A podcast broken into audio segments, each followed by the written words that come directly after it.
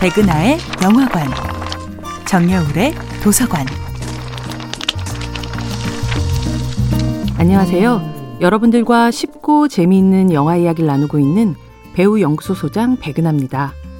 이번 주에 만나보고 있는 영화는 레니 에이브람슨 감독, 브리라슨 주연의 2016년도 영화 룸입니다.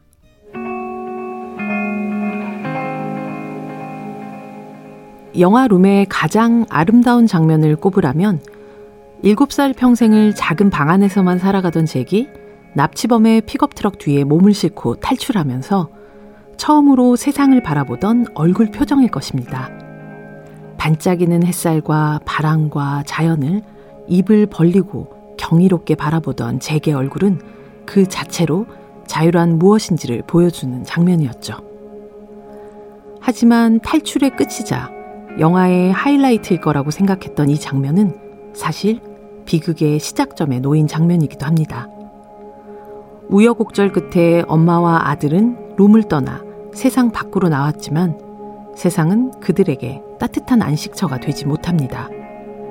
어쩌면 크기가 무한대로 커진 더 큰 방임을 직면하게 되는 것이죠.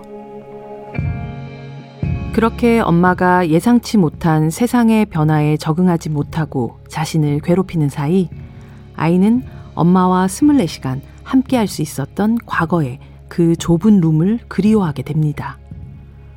그곳은 작고 답답한 곳이었지만 아이에게는 엄마와 함께 운동을 하고 생일 케이크를 굽고 마주 않은 채 눈을 붙일 수 있는 곳이었으니까요. 일본 영화감독 고레다 히로카즈의 영화 아무도 모른다는 엄마가 방치한 아이들의 삶을 보여줍니다. 그런데 이들이 살고 있는 아파트는 어두침침한 곳이라기보다는 눈부시게 햇빛이 쏟아지는 곳입니다. 감독에게 왜 이 비극의 공간을 그토록 따뜻하게 설정했는지를 물었을 때 이런 대답이 날아왔습니다. 아이들은 가난했지만 어쩌면 엄마와 함께 있는 동안 가장 행복한 날들을 보냈을지도 모른다라고요. 현실이 갑갑하고 작은 룸 같다고 생각하는 사람들이 많을 거예요. 하지만 그곳에서의 탈출이 곧 행복이나 자유를 가져다 주는 것은 아닐 겁니다.